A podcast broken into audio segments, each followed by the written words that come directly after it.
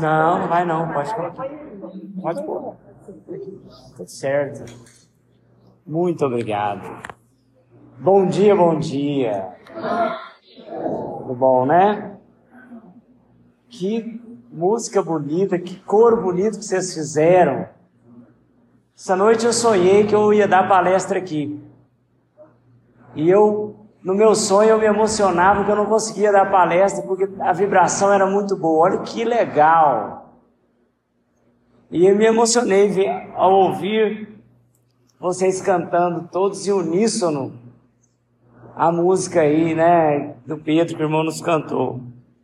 Parabéns, continuemos assim. Eu vou falar hoje sobre paciência e resiliência.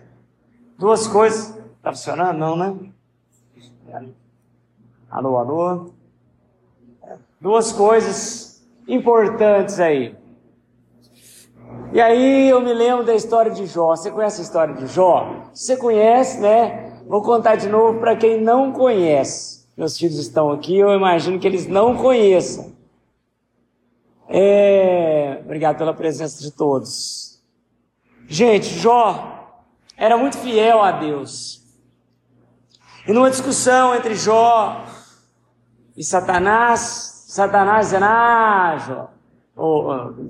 falando para Deus, ah, ele é fiel a você, mas se eu colocar ali uma pimenta ali, ele vai deixar de ser. E Deus disse assim, então vai lá, coloque Jó à prova, coloque obstáculos a Jó. E aí Jó tinha dez filhos e tinha um rebanho de bois, ovelhas, e tinha uma saúde boa.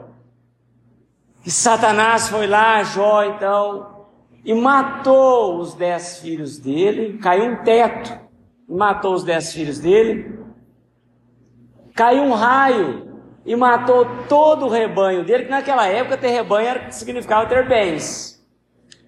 Igual ter carro, casa hoje. E como se já não bastasse ter, ter seus filhos mortos, todos, ter seus bens mortos, todos, ele ainda contrai uma doença de pele, uma doença terrível. Ele que tinha uma saúde tão boa. Então, Jó, em todo esse momento, continua fiel a Deus, mas ele questiona, num certo momento ele fala: Deus, será que o Senhor não está me colocando à prova demais, não? E Deus ficou até chateado com Jó. Aí Jó pede desculpa a Deus, fala: Não, mas eu continuo fiel ao Senhor. E aí, é que daí Deus vê que realmente Jó é fiel, Satanás percebe que Jó realmente era fiel a Deus, que ante todas as agruras, todos os problemas de saúde, de perda das coisas, ele continuou fiel a Deus e, e disse assim: Nu eu saí do ventre da minha mãe, e nu eu, eu retornarei à pátria espiritual. A gente vem sem nada, ninguém vem com um relógio, Ninguém nasce lá na maternidade com relógio, com roupa da Gucci. Ninguém nasce assim. E todo mundo morre, não, de, não leva nada também. E ele diz: Eu vim sem nada, eu vou embora sem nada. E sou fiel a Deus, é a única coisa que eu tenho é a minha fidelidade a Deus. E Deus então, vendo a fidelidade de Jó, falou para ele assim: Eu vou te recompensar. E ele te, casou com uma mulher, teve outros dez filhos, os mais belos filhos. Conseguiu seus bens, tudo em dobro. Tudo em dobro. Bem como a sua saúde foi restabelecida. O que a gente tem que tirar disso tudo, gente, é que a nossa vida ela é feita de provações. Mas a gente tem que ser fiel a Deus. A gente tende, assim como Jó fez, questionar a Deus, Deus, mas eu mereço tudo isso? Será que eu mereço? Deus está sendo injusto comigo. Na nossa trajetória de vida, às vezes a gente se vê numa situação tão difícil que a gente acha que não vai dar certo, que a gente não vai ter um fim, uma luz no fim do túnel, parece o fim do mundo. Mas nós não podemos perder essa fé que Deus vai nos ajudar. Nós espíritas temos que ter isso em mente. As dificuldades estão aí, mas nós conseguiremos passar por elas. Por quê? Porque são provações, gente.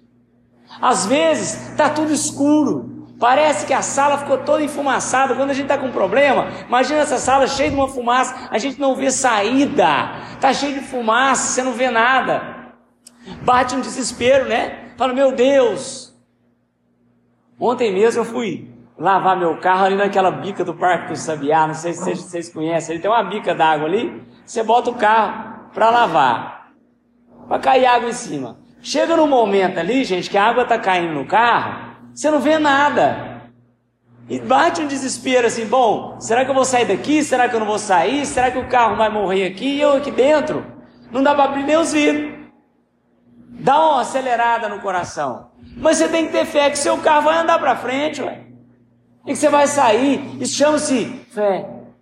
É por isso que você está aqui. É por isso que hoje você esteve aqui. Deus permitiu estar aqui para ouvir o que eu tenho para te dizer. Porque obstáculos é igual videogame, gente. Você começou a primeira fase, tem obstáculo. Passou, segunda fase. Vai ter mais obstáculo mais difícil. Terceira fase. A sua vida é cheia desses estágios, igual um videogame. Aí você, ah, não passei da fase. Você pode desistir ou você pode falar assim: vou de novo. Vou de novo, que eu vou passar uma hora. Ela está fazendo assim porque é verdade. Vou passar. Aí você vai, passa da fase. O que, que você aprende disso aí? Que se você continuar, se você aprender onde você errou, não era para eu ter pulado aqui. Eu pulei errado, caindo no buraco. Então, olha, vou fazer de novo até que você vai chegar no fim, vai ser feliz e vai ser o grande vencedor.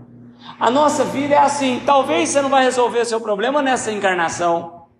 E nós temos então várias encarnações para tentar resolver o problema. Aí eu errei na primeira encarnação. Onde você errou? Você vai chegar no plano espiritual, vai ter um telão. E você vai ficar assim, mas onde eu errei? Aí eles vão te mostrar, você errou aqui, ó. Você tem duas opções falar: nossa, foi injusto, foi injusto eu ter errado aqui, é um absurdo, e ficar batendo cabeça. Aí você fica batendo cabeça errante, é o espírito errante, fica errático, fica batendo cabeça porque não aceita que errou em tal lugar. Um dia você vai ter que falar assim: é Deus, realmente agora eu entendi onde eu errei. Entendeu? e vai voltar. Ou você já pode primeiro, fala, errei, é humildade. Pô, errei foi aqui, eu devia ter pulado assim, errei. Ah, então me manda de novo lá para a terra para eu arrumar, para eu me recuperar. Gente, nós já fomos reis, nós já fomos escravos, nós já vivemos na Europa, nós já vivemos em castelo, Hoje nós estamos no Brasil. E aí que eu falo para você, gente. A gente espírita não tem que ser a favor de um ou dois na guerra, não. A gente tem que ser contra a guerra. Sei lá, eu sou a favor do A na guerra. Tem uma guerra acontecendo aí. aí você, alguém te pergunta: Não, eu estou a favor do A. Não, eu sou a favor do B. Amigo, se é a favor do A hoje, você vem B amanhã. Né? Palestino já foi israelense, israelense já foi palestino. Estão vindo israelenses hoje, mas já foram palestinos no passado. Por que, será que eles vieram israelenses? Porque tem que aprender alguma coisa. Agora vão ficar lutando um contra o outro? Você luta contra o palestino hoje, amanhã você vem palestino, você sabe? A gente tem que ser assim, é a favor do bem, da paz. Certos que vai dar tudo certo. Tá cheio de fake news, tá cheio de história que o mundo vai acabar. Você é espírita. Ah, mas tá Apocalipse na Bíblia. O Apocalipse nós chamamos, né? da passagem do mundo de expiação para de regeneração. Nós estamos sim enfrentando uma atmosfera densa da transição planetária. Talvez o momento mais escuro da transição planetária, que é sair desse mundo de provas e expiações para passar para o mundo de regeneração. O que significa dizer? Nós estamos evoluindo, estamos saindo desse mundo de ranger de dentes para um mundo que a gente vai ter melhorias. Nós vamos regenerar. Então, guerra, pestes, tufões, furacões, terremotos são os ah, sinais de que nós estamos nessa fase de transição. E o que nós espíritas devemos fazer neste momento? Nós espíritas devemos pregar a doutrina espírita, de preferência sem usar palavras. Vamos refletir sobre isso? Nós espíritas devemos pregar a nossa doutrina, de preferência sem usar palavras. Como assim? Fazendo. Não adianta nada eu estar aqui usando palavra ah, vamos fazer caridade, vamos ter paciência, vamos ter resiliência. Se eu sair daqui, sou um cara impaciente. Se eu sair daqui, sou um cara pouco resiliente. Se eu sair daqui, começo a brigar no trânsito. Não adianta nada. Foram palavras ao vento. Então, nós espíritas devemos pregar o que a gente aprende na prática. Você está sendo paciente na prática? Você está sendo paciente com seus filhos? Com as demandas dos seus filhos?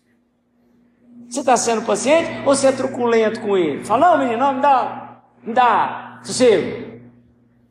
Você está sendo paciente com o seu avôzinho, sua avózinha, já estão idosos e contam a mesma história para você umas dez vezes no mesmo dia? Você está tendo, você exercita essa paciência? Ou você fala assim, não vó, você já me contou dez vezes essa história. Talvez a vozinha esteja te contando essa história, porque é a história que vem na cabeça dela e ela acha que ela não te contou. E você tem que ser sábio para ouvir a história da vozinha como se fosse a primeira vez.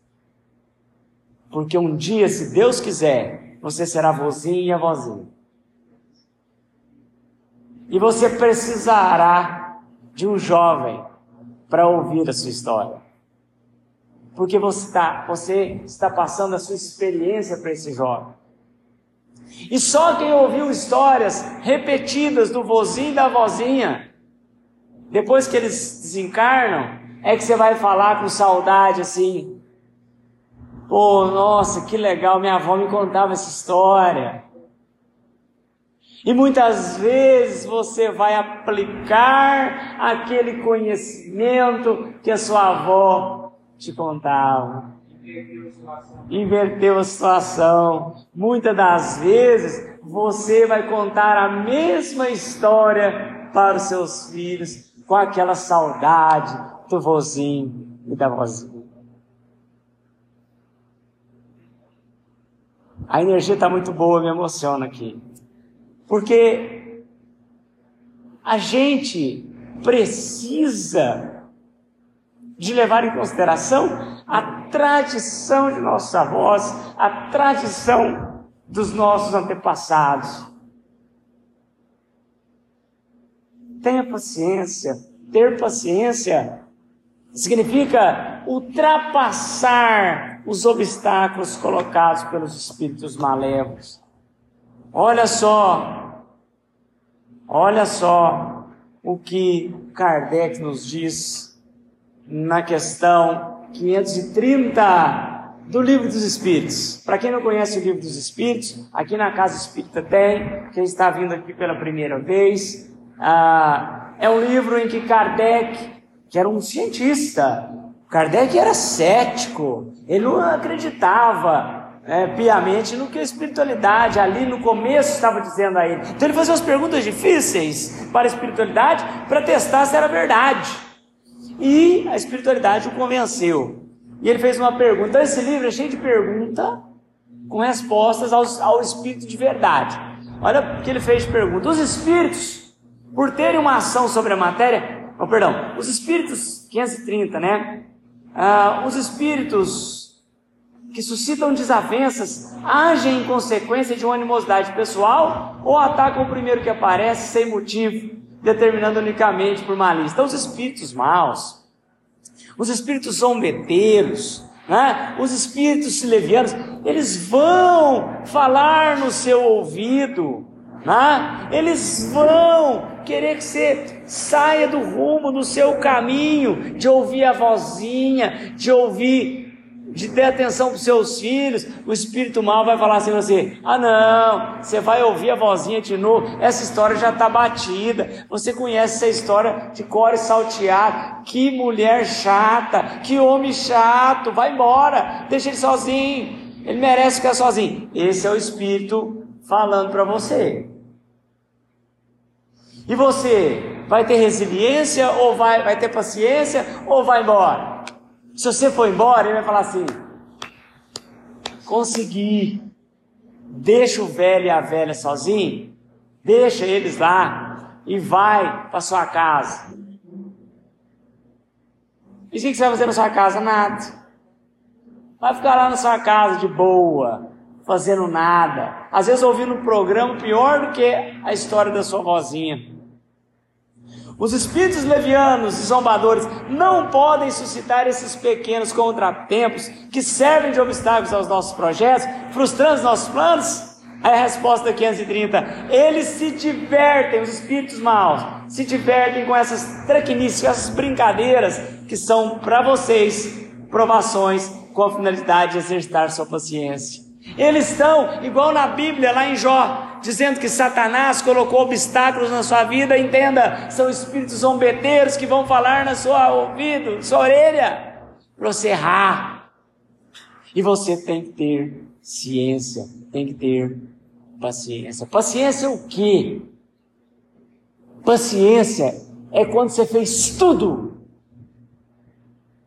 certo? Tudo que você podia fazer e agora você está no aguardo. Exemplo: o agricultor ara a terra, corrige o pH da terra, seme, tira as ervas daninhas, planta as sementes, e aí, meus amigos, rega, e aí que cabe ao agricultor agora? Aguardar esperar, ter paciência, que aquela sementinha vá brotar. Os meninos aqui, meus filhos, costumam plantar as coisas comigo. A gente pega a sementinha, coloca lá no vaso, faz o que é possível. E aí eu chego para eles e falo assim: agora é aguardar. É uma geração TikTok, que é tudo 30 segundos. Né? O TikTok é 30 segundos, o YouTube é 30 segundos, eu quero resposta imediata. Mas a agricultura nos mostra o seguinte: não dá para ser em 30 segundos. Nós não vamos ficar esperando aqui, ó, em 30 segundos nascer a planta. Não. O tempo é de Deus. Nós temos que ter paciência. A gente não sabe se o agricultor não sabe se vai chover demais e vai alagar, se não vai chover e não vai ter água, se vai ter geada, ele não sabe. Mas ele tem o que? Fé. Amigos, porque se o agricultor não tiver fé, não tem sopa aqui hoje. Não tem arroz feijão na sua casa. Aquilo partiu da fé e da paciência de alguém que plantou e esperou. Ah, não, mas eu não vou plantar, não. Porque se eu plantar, pode ser que chove demais. Se eu plantar, pode ser que fique seco demais. Se eu plantar, pode ser que dá geada. Então não vou plantar não, porque não vai nascer. Olha, a partir do momento que você pensa isso, não vou fazer não, porque não vai dar certo, você não está tendo nem o início de fé. Né? Então, fé é isso. Faça tudo certo na sua vida. Procure fazer o correto. Vá em busca dos seus objetivos. Quais são os seus objetivos? Você tem definido na sua vida qual é o seu objetivo? O universo, o universo e você estão muito colados. Vocês estão vivendo juntos. Como assim? A partir do momento que o objetivo veio para sua cabeça, como você e o universo são a mesma coisa, a partir do momento que você conseguiu visualizar o seu objetivo na sua cabeça, o universo começa a se direcionar rumo ao seu objetivo. Qual o seu objetivo? É melhorar da sua doença? Você quer melhorar? Muita gente vem aqui no centro pela dor. Tem poucos que vêm pelo amor. Você está errado de vir pela dor? Não. Não está errado. A maioria vem porque está com uma dificuldade, está com uma doença, está nessa sala, na sala cheia de fumaça e não vê uma saída. Aí ele vem aqui no centro espírita. Parabéns para você. Parabéns. Você veio aqui. E eu te pergunto: você tem fé que vai sair desse problema? Porque Chico Xavier dizia: tudo passa, isso também vai passar, o que você está passando aí. Mas você tem fé que tudo vai passar? Você tem fé que vai melhorar? Sabe aquele boleto, seu nome no SPC? Sabe o banco que você não consegue pagar as dívidas? Você está aqui por isso? Está te doendo? É uma dor. Está te doendo? Tenha fé e coloca na cabeça que você vai conseguir pagar. O universo vai se movimentar para te ajudar. Tenha fé em Deus. Você vai pagar.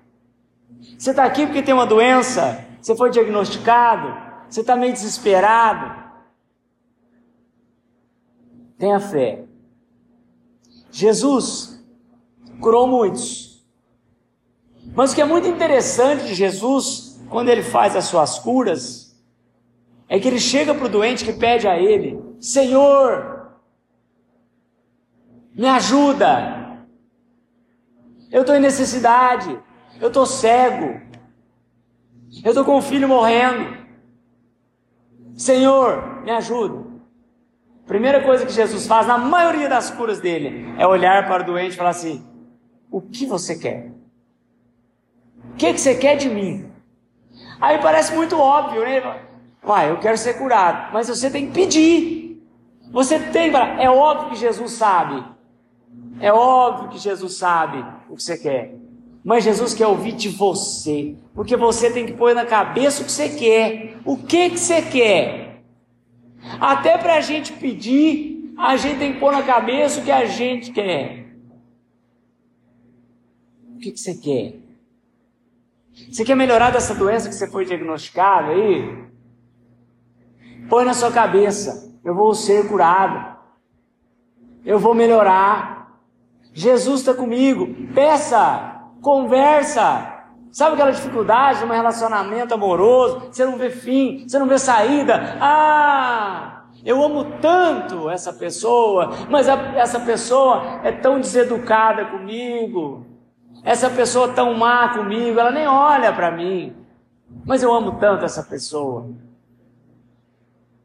que você quer?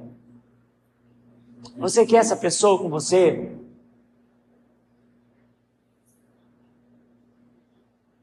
A gente tem que querer as coisas.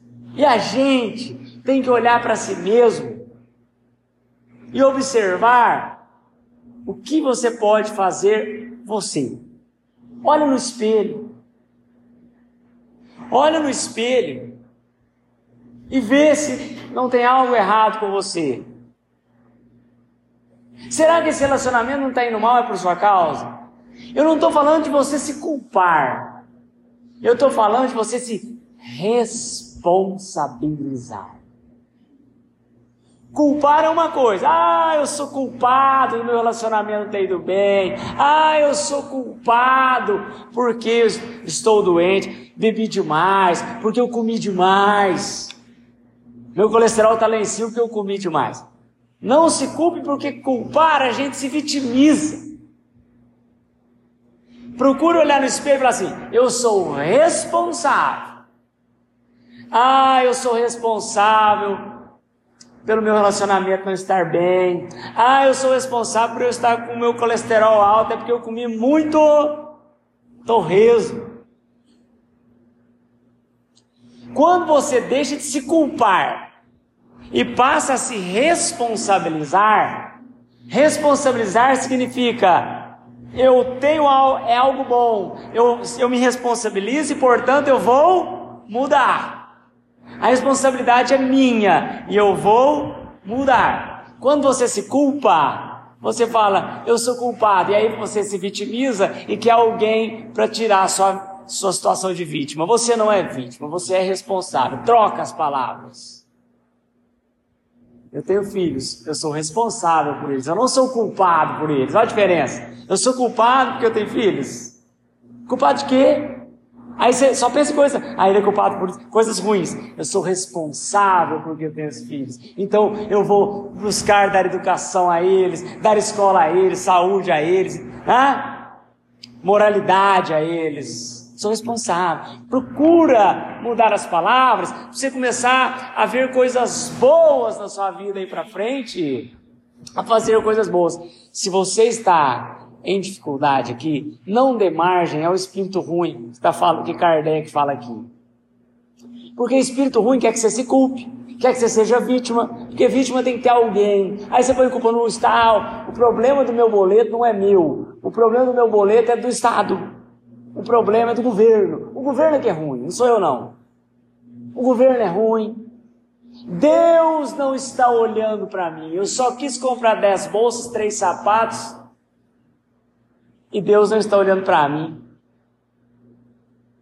Então, seja qual for o motivo que você veio para cá, eu quero que você comece a, primeiro, ter fé. Fé de que você vai sair dessa fumaceira que a sua vida está. Eu quero que você tenha resiliência. Ó, eu falei de paciência e agora eu vou falar de outra coisa. Resiliência. Que palavra é essa? Saber passar pelos obstáculos de maneira leve. Se você conversar com qualquer psicólogo, psiquiatra e falar assim: qual o contrário de depressão? Qual o contrário de ansiedade? Vocês devem estar pensando assim: ah, contrário de depressão é alegria, contrário de ansiedade é calma. Uh -uh. Contrário de depressão e contrário de ansiedade é resiliência é saber passar pelos obstáculos. O depressivo é excesso de passado. Nossa, eu errei lá atrás, eu errei, eu só estou errado, eu sou o cara. O depressivo está em desespero. A palavra é, está desesperado, porque ele não vê saída. E isso faz ele parar de até andar. Depressão dos males desse século. Ansiedade é de futuro. Ansiedade é assim: amanhã eu tenho uma entrevista de emprego. Aí hoje você já não dorme. Você fica assim: amanhã, nossa senhora, amanhã. Amanhã, olha excesso de futuro. Coração batendo, não é? a mão suando, amanhã, amanhã, eu preciso desse emprego amanhã, ai, ai, ai, se eu, e se eu falar errado, e se eu chegar atrasado, e se o ônibus quebrar a roda, eu tenho que sair mais cedo, olha só, aí você não dorme,